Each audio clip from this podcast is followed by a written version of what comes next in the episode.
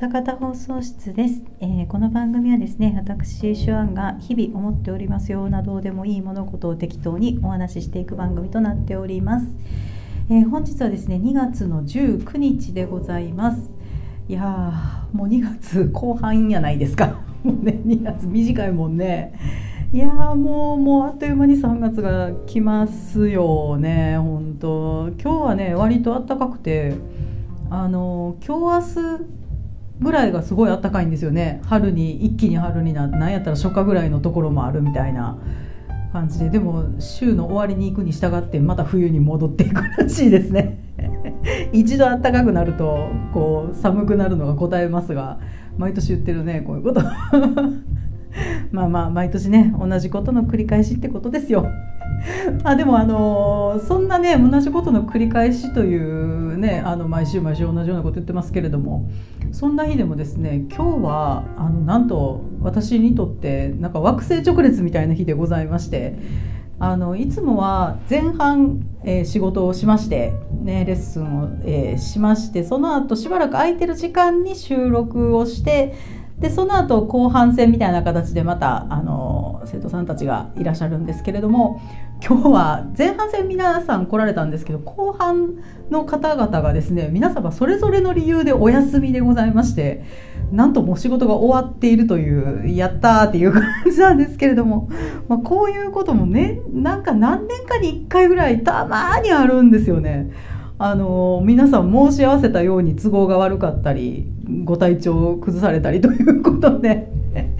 ねなかなかこんなとこもないですけどもまあ45年4年いや23年3年に1回ぐらいかなあるっちゃあるんですよこれたまにね。面白いですよね。全然関係のない人たち何やったらそれぞれ全然素性を知らない人たちなのにみんながそれぞれの理由で同じ日に休むっていうのはねすごい面白いですよね。何があるかわからんなと思いますが今日はもうねのんびりさせていただきます。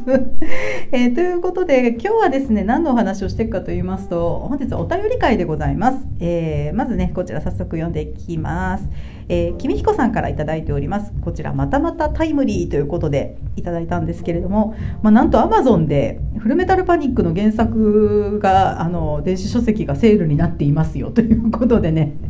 割とありますね。割とこういうの別に狙ってるわけじゃないんですけれども。ねやっぱそれだけ人気のシリーズっていうことですよ、まあ、新しい作品が出たからということなんでしょうけれども、ね、タイムリーにまたタイムリーヒットを打ってしまいました。ありがとうございます。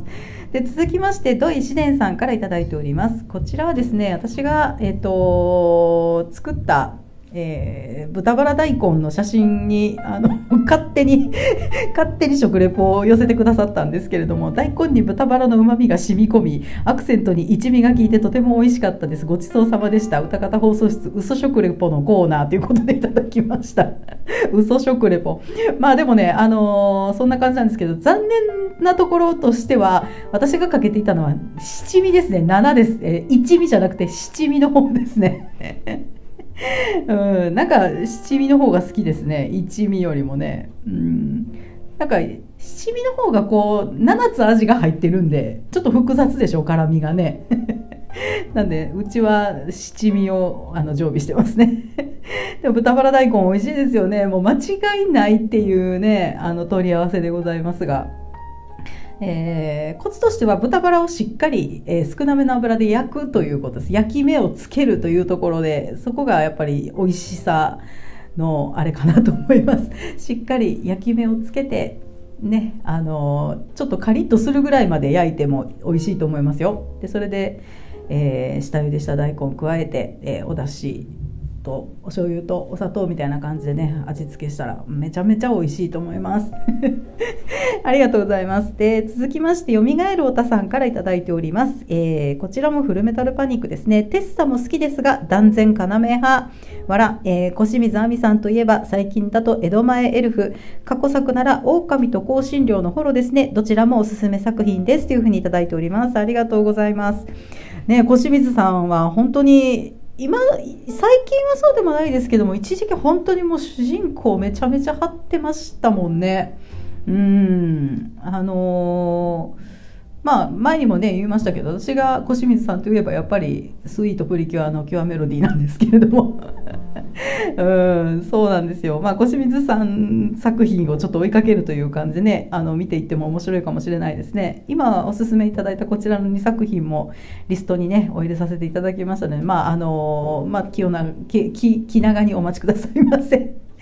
ありがとうございます。で、続きまして、パンタンさんから頂いております。フルメタルパニックゴンゾ版にこんなシーンがあったのを思い出しました。ということで、こちら画像付きでいただいたんですけれども、ゴミ係7つの誓いっていうね、あありましたよね、作中に。こちらなんかね、張り紙にしてあったんですかね。第1の誓い、ゴミはなるべく出さないとかね、第2の誓い、ゴミはその日のうちにこちらなんて書いてるの処理するって書いてるのかな？うん。あの こちらのですねあのそれぞれの誓いの後ろになんかねちょっとねへしゃげたパンダの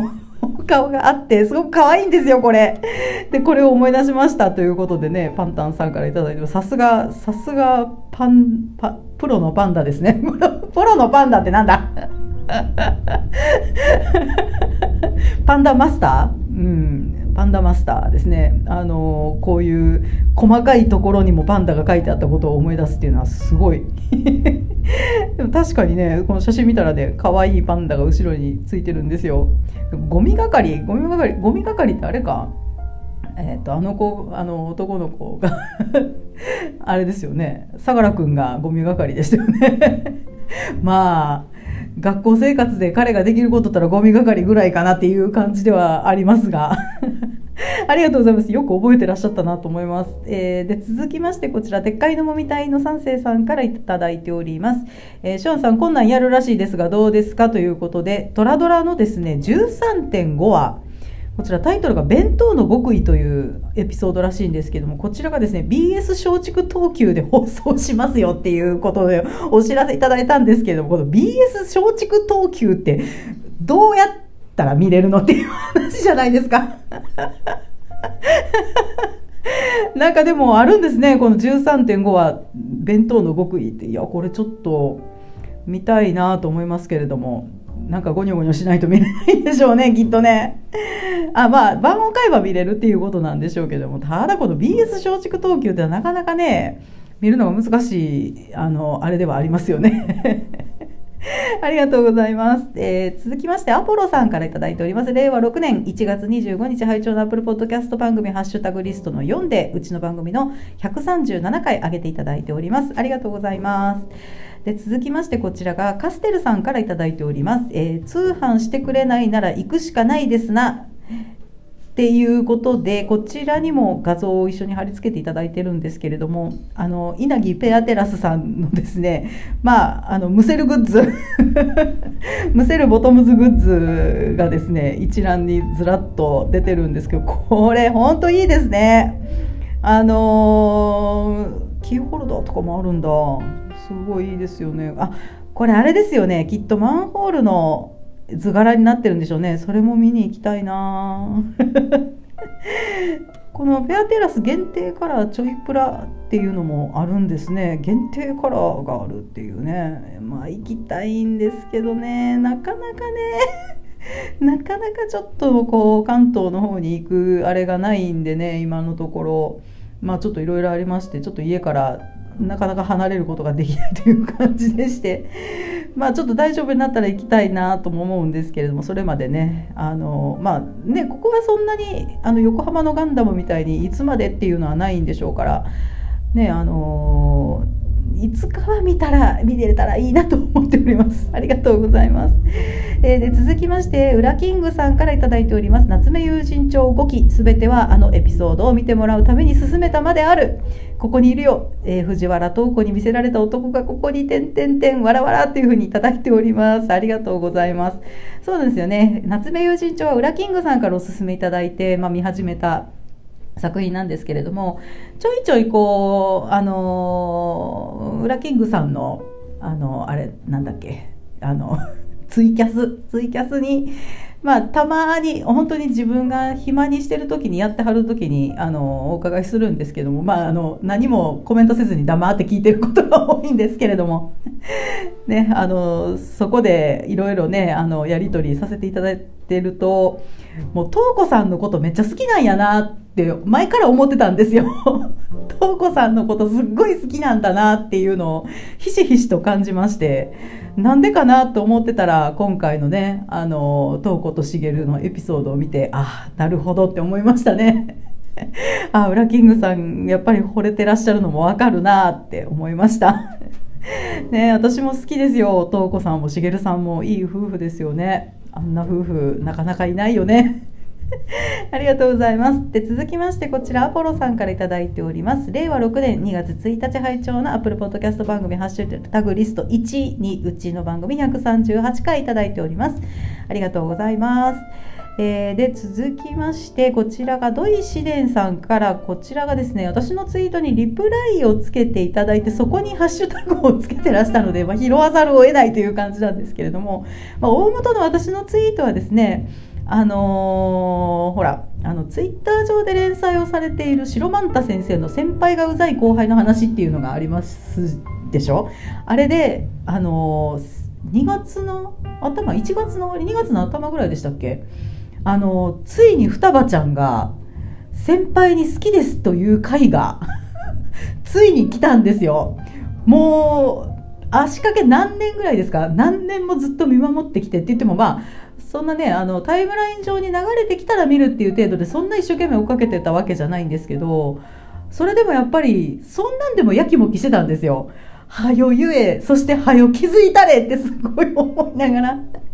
やきもきしながら見てたんですけどついについに双葉ちゃんが先輩に好きですと言った回がねありまして。それで私がこう言ったら、まあ、土井さんはあのアニメの方をご覧になってたらしくてでそんなん言ってないでって言っててで私がいやいや原作の漫画の方でですよっていうふうに言ったらですねまあそここからがお便りなんですけども原作でか告る前にほぼ付き合ってるやん俺なら桜井桃子ちゃんにあんなに近づかれたらすぐ告っちゃうね。で、歌方放送室若いって素晴らしいのコーナーっていうふうにいただいております。ありがとうございます。そうなんですよね。原作漫画私アニメもやってること知ってはいたんですけど原作漫画の方を、まあ、ツイッターで見かけたら読むっていう感じで追いかけてて。うん。いやでもねよかったねあのエピソードで。あの続きがこの間出てましたけどすごい複雑な顔したね先輩。複雑な顔したね。なんか俺がねなんかまた泣かしてしまうかもしれないみたいな感じで夏美ちゃんがめっちゃなんか予防線張ってましたよね。悲しい思いさせたら許さないみたいな感じで。なみ夏美ちゃんは双葉ちゃんのこと好きなんだよね。夏美ちゃん好きやわすごい。ねなんかあのー、こういうあのなんて言うんですかね。超長い時間かけてこうやきもきさせてようやく告白っていうのを見るとねついに来た感が ありますよね。すごい数いいねされてましたもんねあのエピソードね。ねこの後どうなるんでしょうね。ねあの我々から見るといいカップルじゃんってもうすでに思ってるんやけどでも先輩の方がこういまいちそれは恋なのどうなのっていう感じじゃないですか。単なる後輩としか思ってなさそうにも見えるしただ自分の気持ちに気が付いてないだけっていうふうにも見えるし どっちなんやろうと思ってね。すごいこれから楽しみですよね。アニメの方もねちょっと見たいなと思いますけれども。で揃ってから見たいなとも思うんでね、うん、まあいつになるか分かりませんけれども。まいつか見ようかなと思っております。ありがとうございます。で、続きまして、よみがえるおたさんから頂いております。えー、よりもいの2018年はオリジナルアニメ豊作だったと思います。特にゾンビランドサガ、原案ありですが、グリッドマン見てなかったけど、キッズに絶大な人気だったシンカリオン。あと、なんといってもスターライト。当時1話しか見てなかったですが、というふうに頂いております。ありがとうございます。これ、よりもいっていうのは、えー、それよりも遠い場所の略なんですよ。ひらがなのとこだけあのピックアップしてよりもいいって言うんですってね。私これね、よりもいって、あのー、オープニングのところを見てて、原作のところによりもいって書いてるじゃないですか。私これよりもい先生だと思ってたんですよ よりもい先生だと思ってて えーペンネームよりもいさんって人が書いてんねやって思って見てたらそうじゃなかったっていうね でもそれっぽいじゃないですか。なんかねなんかラノベの作家によくありそうな名前やなと思いながら見てたんですけどそうじゃなくて原作者っていうのは特に個人名としてはいないっていうこと。まああのまあいわゆるあれですよ。あれですよ。あの矢立てはじめみたいなものですかね。分かんないですけど。ね2018年はもう豊作だったということでねこのね上がったタイトル見てもなかなかの強敵揃いだったんやなと思いますけどもでもその中でもねやっぱりそれよりも遠い場所良かったですよ。うん。なんかすごい良かった。本当にあの名作名作というのはこういうやつのことを言うんだよなっていう感じでしたよね。うん良かったわ。スターライトもこの年やってんな。すご濃いわ。濃すぎる。ありがとうございます。で続きましてこちらアスラーダさんから頂いております、えー、空よりも遠い場所は当時おいおいおっさんを泣かすなよっていうくらい泣かされました。高校生のうちに一歩踏み出してやることは目標に向かっていく過程で得られる友達以上の親友だったり仲間の獲得だったんだと。しかし娘を持った今見ると心に迫るものがありますねっていうふうに頂いております。ありがとうございます。ね、こちらは本当にね、あの放送中でも言いましたけれども、えー、娘さんを持ってらっしゃる親御さんは見たらいいと思います本当に。女の子ってこういうことをやって特に男親の人は見た方がいい。女親は大体経てきてるので経てきてるんでああはいはいって思いますけどえー、女の子ってこんな感じなんやっていうね。うん。つまらん つまらんところがすごいあるうんなんかこう中途半端に知恵が働くだけに割とやり方がいい質だったりするっていうのがまあ女の子の特徴だと思うんですけどまあ本当にね上手に描いてたかなと思いますね。うんこうね本当に良かったですよ。あのやっぱりね私は子供がいないのでその娘を持ってる友達からまあ相談とかいろいろ悩みとかを聞いたりするとやっぱり女親でも娘の考えてること分からんみたいなことを言ってましたからねうんまあでもねこういう、まあ、男親だったらなおさらってことでしょうね。なんてこういうこうヒントになるような作品っていうのはちょっと見といた方がいいかもしれない。そういうところに着目してみるっていうのもね結構見あの見る意味が出てくるよなっていうふうに思いますね。ありがとうございます。で続きましてこちらテクトさんから頂いております。え、シュワンさんの視聴予定リストに県立防衛軍が入ってたのはちょっとびっくりしました。先日急に見たくなって OVA 発売当時以来久々に見たところだったので、えー、脚本伊藤和則さんって読むのかな？でキャラクターボイスに古谷徹池田修一、えー、鶴弘美、えー、源田鉄章主題歌今の清志郎清志郎なんだなどなどこの豪華な制作陣でよくもまあこれだけ頭空っぽな作品が作れたなと驚くほど、えー、褒め言葉です。わら、えー、当時の能天気な空気もあったんでしょうか？オープニングだけでも80年代アニメらしさが出てて楽しいです。シュワさんの感想を楽しみにしてますよというふうにいただいております。ありがとうございます。こちらですねまだね D アニメストアにないんですよね。多分見たけどなかった気がする。私の調べ方が悪いんかな？分からへんけど多分なかったと思います。来たらねもうあのー、見たいリストのかなり上位にありますので見たいなと思います。清志郎が主題歌ってすごいね。清志郎アニメの主題歌やってたんだ。すごいな。なかなかその顔ぶれもすごい。で今見たらめちゃめちゃ豪華っていう感じですけれども。私このね「県立宇宙防衛軍」っていうタイトルを聞いてすごい最近の作品なんだろうって勝手に思ってたんですよ。なんか最近の作品っぽくないです？ね。調べたら全然80年代の作品ということでへえと思ってちょっとねびっくりしました。でも80年代のアニメ見るの楽しいんでねこちらも D アニメストアに来たらもう期次第見ようかなと思っております。ありがとうございます。えー、で続きましてこちらパンタンさんから頂いております。よりもい感想ありがとうございました。こんなに素敵なざまあみろとねはなかなか味わえないと思います、えー、ちょうど E テレで再放送中なのもタイムリーですね。公式サイトのスペシャルは必見ですよというふうに頂いております。ありがとうございます。こちらもねまたタイムリーヒットを打ってしまいましたって感じですけれども再放送中だったんですね。いやー全然知らんかった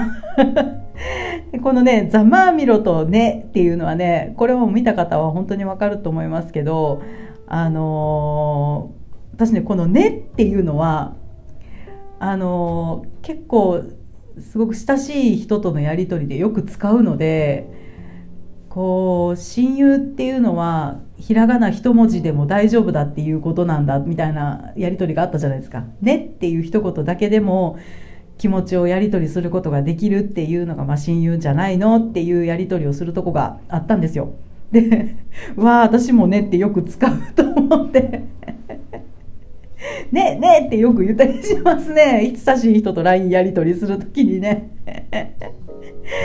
いやーなんかでもそれ見てわあ私もそうこういう何て言うのかな言われてみればそうだなと思ってね本当にごく親しい人にはねって送るなと思ってありがとうございます。こちらね、えー、それよりも遠い場所をお勧めいただいたのはパンタンさんでございましたので、あの、お勧めいただきありがとうございました。えー、で、続きまして、アポロさんから頂いております。令和6年2月7日、拝聴のアップルポッドキャスト番組ハッシュタグリストの5ですね、すごい。えー、で、うちの番組139回頂いております。ありがとうございます。えー、で続きましてですねジョージさんから頂いておりますが、えー、こちらがですね、えー、期間限定配信「ドロロの5から6話」っていうことで、えリンク YouTube のリンクを貼っていただいてましてこんなに悲しい物語を他に知らないっていうことで、えハッシュタグでガンプラジオさんとペリカンラジオさんとうちの番組と いただいてるんですけれども。なんかあの私ね、ドロロ知らないんですよ、全然。全然知らなくて。あの見た方がいいですかねって言ったらなんかジョージさんからの回答はそんなでもないみたいな感じだったんですよ。なんかこんなに悲しい物語を他に知らないっていうことでおっしゃっておられるんですけどなんかでも中盤以降やったっけ？なんか結構ダラダラするんであんまりおすすめというわけでもないみたいな感じのことをおっしゃってましたね。これはあれですよね70年代いやもしかしたら60年代白黒ですもんね。60年代70年代ぐらいの作品だと思うんですけど。ねあの一応 D アニメストアにはあるにはあるんですよ。うん。で全く知らない話なのでちょっと必須強化準必須強化といえばそうかなと思うんでね。まあちょっと隙間があったら見ようかなと思いますけど、ちょっとまあいつになるかわからないです。ありがとうございます。で、続きまして、藤もっちさんから頂いております。えー、ノンストップゲーム前期は子供の頃よく見てたな。当時、坂東英二さんは父親に元野球選手と教えてもらうまでお笑い芸人かテレビ局のアナウンサーの人かと思ってた。後期になって司会者が変わってからは見てない、点々点というふうに頂いております。ありがとうございます。後期になって司会者が変わってからはみたいな司会者変わったんや私もう本当にちっちゃい頃だったのであのほぼ覚えてないんですよ番組そのもののことはね。なんかまああのなんとなくわちゃわちゃしてるクイズ番 クイズ番組じゃないわ。ゲームやから何やったっけ。なんかなんかするんですよね。なんか分からんけど。土曜日の昼間土曜日の昼間にやってたかなぐらいの感じでしかもう覚えてないんですけどあの、司会者が変わってから誰に変わったんやろ？ほんま覚えてないわ。でこのね坂東英二さんはっていう話ですけどこれ結構少なからずみんなそうだったでしょうね。私もそうでしたよ。元野球選手って聞いてえー、ってなりましたからね。大概こう芸人さんかなんかコメンテーターとかねなんか本当にまあ文化人ってほどすごい賢そうな人っていうわけでもないんやけど何しかまあ芸人枠の人かなと思ってたんで。だってなんかドラマとかにもまあまあ出てはりましたよね俳優さんとしてね。ここまであのタレントに化けた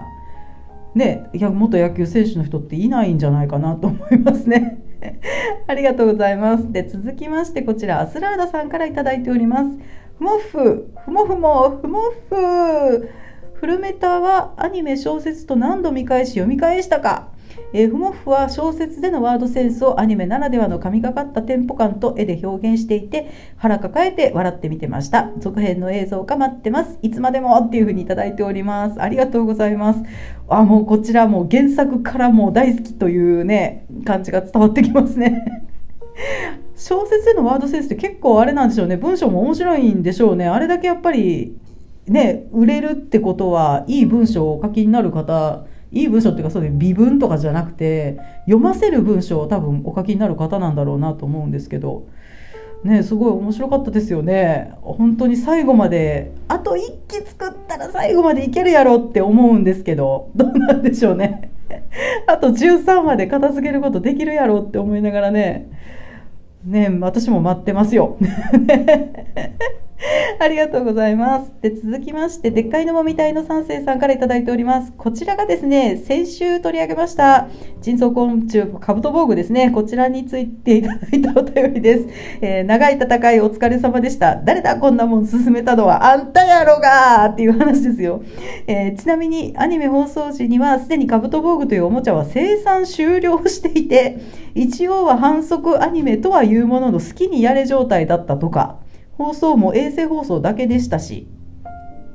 でこちらが続いてですねタカラトミーの犯した最大の誤りそれはやつにシリーズ構成をやらせたことだ。最近だとすっかり一般にも浸透したクリスマスには鮭を食えの下手人というふうにいただいております。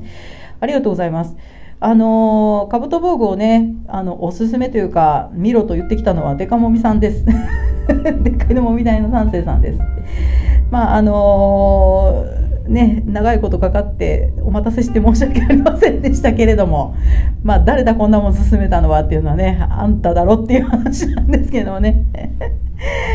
でこれすごいですね。アニメ放送時にはすでにおもちゃの生産が終了しているっていうね。やっぱりなんかこう先週その放送の中であのー、作ってる人たち携わってる人たちが見てる方向がそのなんかバラバラな気がするみたいなことを言ってましたけどやっぱ少なからず当たってたといえば当たってたんかもしれないなと思いましたね これね。なるほどなと思いました。うん。でこちらそのシリーズ構成をやらせたことだっていうふうにおっしゃって大和屋暁さんっていう方なのね。でこの人ちょっとウィキペディアとか見ると割とシュールというかわなんて言ったらいいの？まあ割とわちゃわちゃしたシュールな話をお作りになるのがすごくお上手な方っていうことみたいですね。まあそういう方が作ったからっていうのもあるんでしょうかね。わかんないですけど、うん、ありがとうございます。あのー、まあおすすめされなければまあ多分見なかった作品だと思いますのでね。まあ、一応こちらを私も全部見ましたよということであのー、なんだろう。あれですよ。全部見た全部見たぜっていうのを誇れる 誇れるっていうか まあちょっと主張できる作品ではあるかなと思いますけどもありがとうございます。で続きましてこちらヨッシーさんから頂いてる DM でございます。こちらですね前回のお便り会の時にあの最後のちょっとお話の流れでちょっと DM 読むことができなくてえー、ちょっと今回読ませていただきますが、フルメタルパニック会拝聴しました。自分は未見なんですが、シュアンさんの話がうまいので見たくなりました。ありがとうございます。えー、で続きまして、ボトムズ完走しました。面白かった。ボトムズが主人公が一手に悪を引き受けて解決するという始めだったのかもですね。えー、ルルーシュもその形ですし、進撃の巨人のエレンもそんな感じでしたね。それから登場人物も少なめですが、丁寧に描かれていてよかったです。ゴーとココナ、バニラの3人組もその場の気持ちが丁寧に描かれていてよかったでした、えー、最後までタフでした。わら3人の過去も知りたいですね、えー、のロッチナですね。こちら。ノッチナって書いてますけどロッチナもしぶとかったし双子のお姉科学者も癖になりました。わら、えー、T はずんぐりむっくりしてるなと思ってましたが最後の方はかっちょよかったと思いました。Hulu ではペールゼンファイルズも見れるので続けてみたいと思います。ご紹介ありがとうございました。ということでいただいております。ありがとうございます。ね、ボトムズついに完走なさったということで、 Hulu にあんの？ペールゼンファイルズ。いいな、羨ましい。もう一回見たいんですけど、早く D アニメストさんお願いしますっていう感じですね。うんまあ、主人公が一手に悪を引き受けて解決するっていうのはまあまああのー、何が元でしょうねまあでも結構珍しい作品ではあったんかなこの当時からするとうんねあの、まあまあありますけどね。こう私だけまあでも私この自己犠牲っぽいのあんま好きじゃなくてね 実はね。まあ自己犠牲作品ってあんまり好きじゃなくって。うんまあでも結構キリコは何て言うんかなみんなのことすごい考えてたわけでもないでしょこの人ね。割と自分とその仲間だけ助かりゃええわみたいな感じで思ってたみたいなところもそこまでこう主語が大きくない人なんでそこがねすごく私は好きなんですけど主語が大きい人嫌いでね。うん。でこのねゴートさんとココナさんココナちゃんとバディナさんね。あのー、この3人は本当にねいい3人組ですよね。もう癒される。本当に癒される。なんか謎の安心感をめちゃめちゃ与えてくれるよねこの3人ね。うん。幻影編もぜひとも見てほしいです。あの過去もね知りたいですけれどあの幻影編やったよね。あのその後キリコを探して3人があのあれよウドからずっと旅をするやつって幻影編だったよね。違かったっけ？あの幻影編は本当によくてここだちゃんがいいお母さんになってんですよもうねいい感じでおばちゃんになってんの。すっごい可愛いんですよ。もうこれね、ぜひとも見てほしいですね。うん。双子の本音科学者。よかったでしょ？あの、特に、あれ、どっちやったっけ？忘れた。兄貴の方やったっけ？あの、キリコに撃たれて死ぬじゃないですか。あの死ぬところの、あのシーンめっちゃ好きで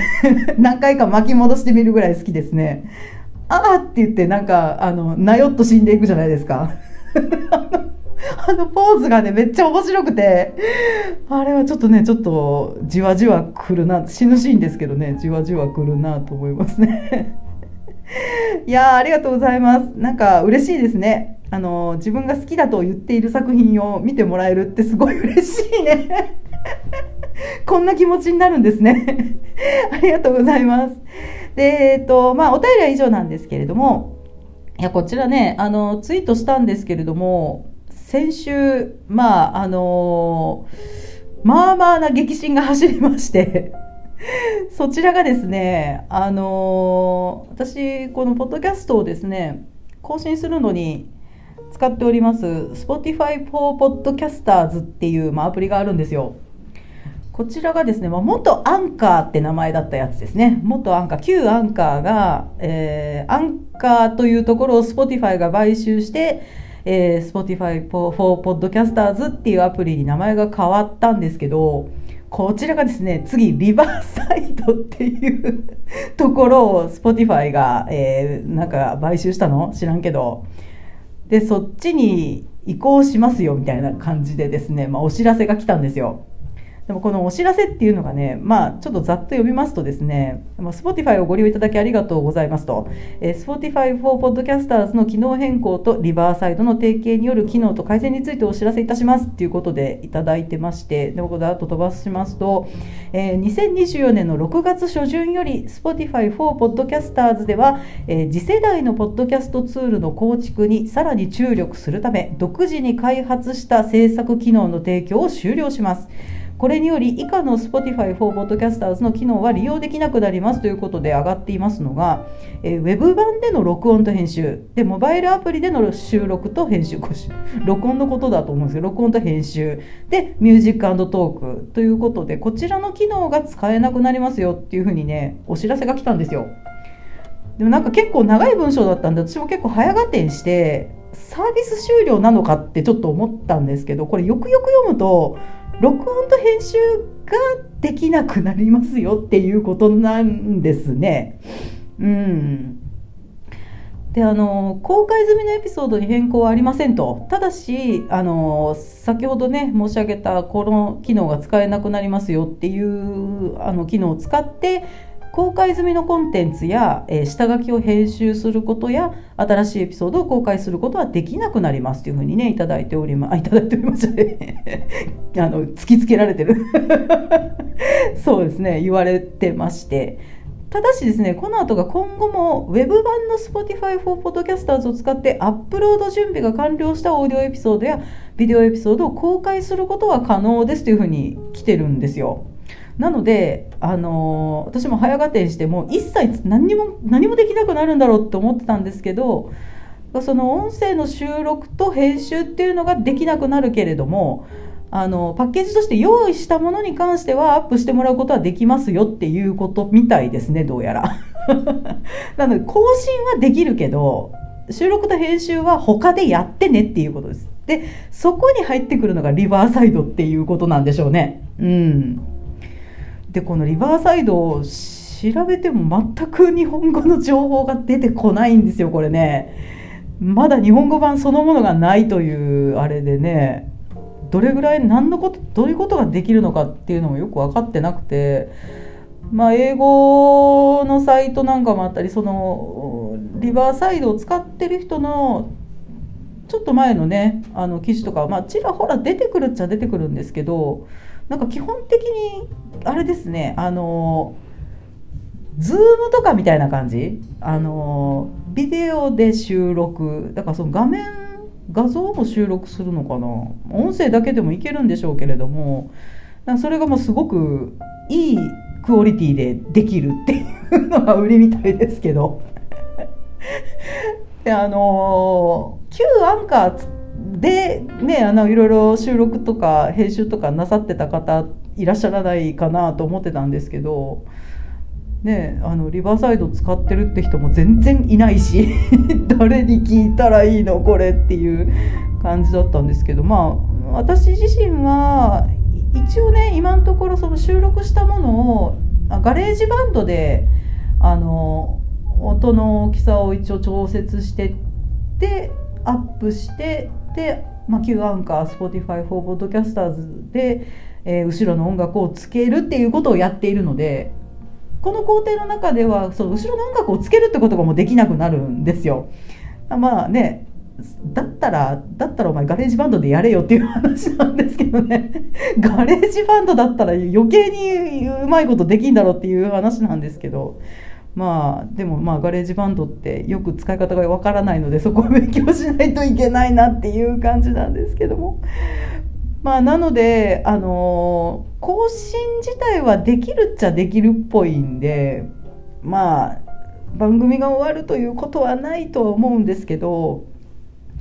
今後ね、だってね、あのアンカーが Spotify for Podcasters になったのって去年とかそんな話だったでしょ？なんか名称が変わったのって去年一昨年一昨年じゃなかったと思うんだけどな。それがもう早ねその収録できなくなります。編集もできなくなります。でもそちらをもうリバーサイドでやってくださいねって言って。そんな移り変わりの激しい ああもうなんか安心してられないなと思ってね。もう一切アップロードもできなくなりますって来年あたりに言われてもおかしくないよなってちょっと思ってるんですけど。もうそうなったらちょっとラジオやめざるを得ないなとかもちょっと思ってまして。もうだって私アンカーありきで始めたからね。うんなんかねそういう人あんまりいないんかな。アンカーありきでやってた人。よくからんけど。私だけなんかもしれへんけどね。うん。まあアンカーありきでやってはった人も。もうねあのアンカーを脱アンカーしてるっていう人がねまあまあいるみたいで。アンカーしか使ってまあ、Spotify for Podcasters 長いわを使ってやってる人なんかこれからどうします？これからどうします？っていうのを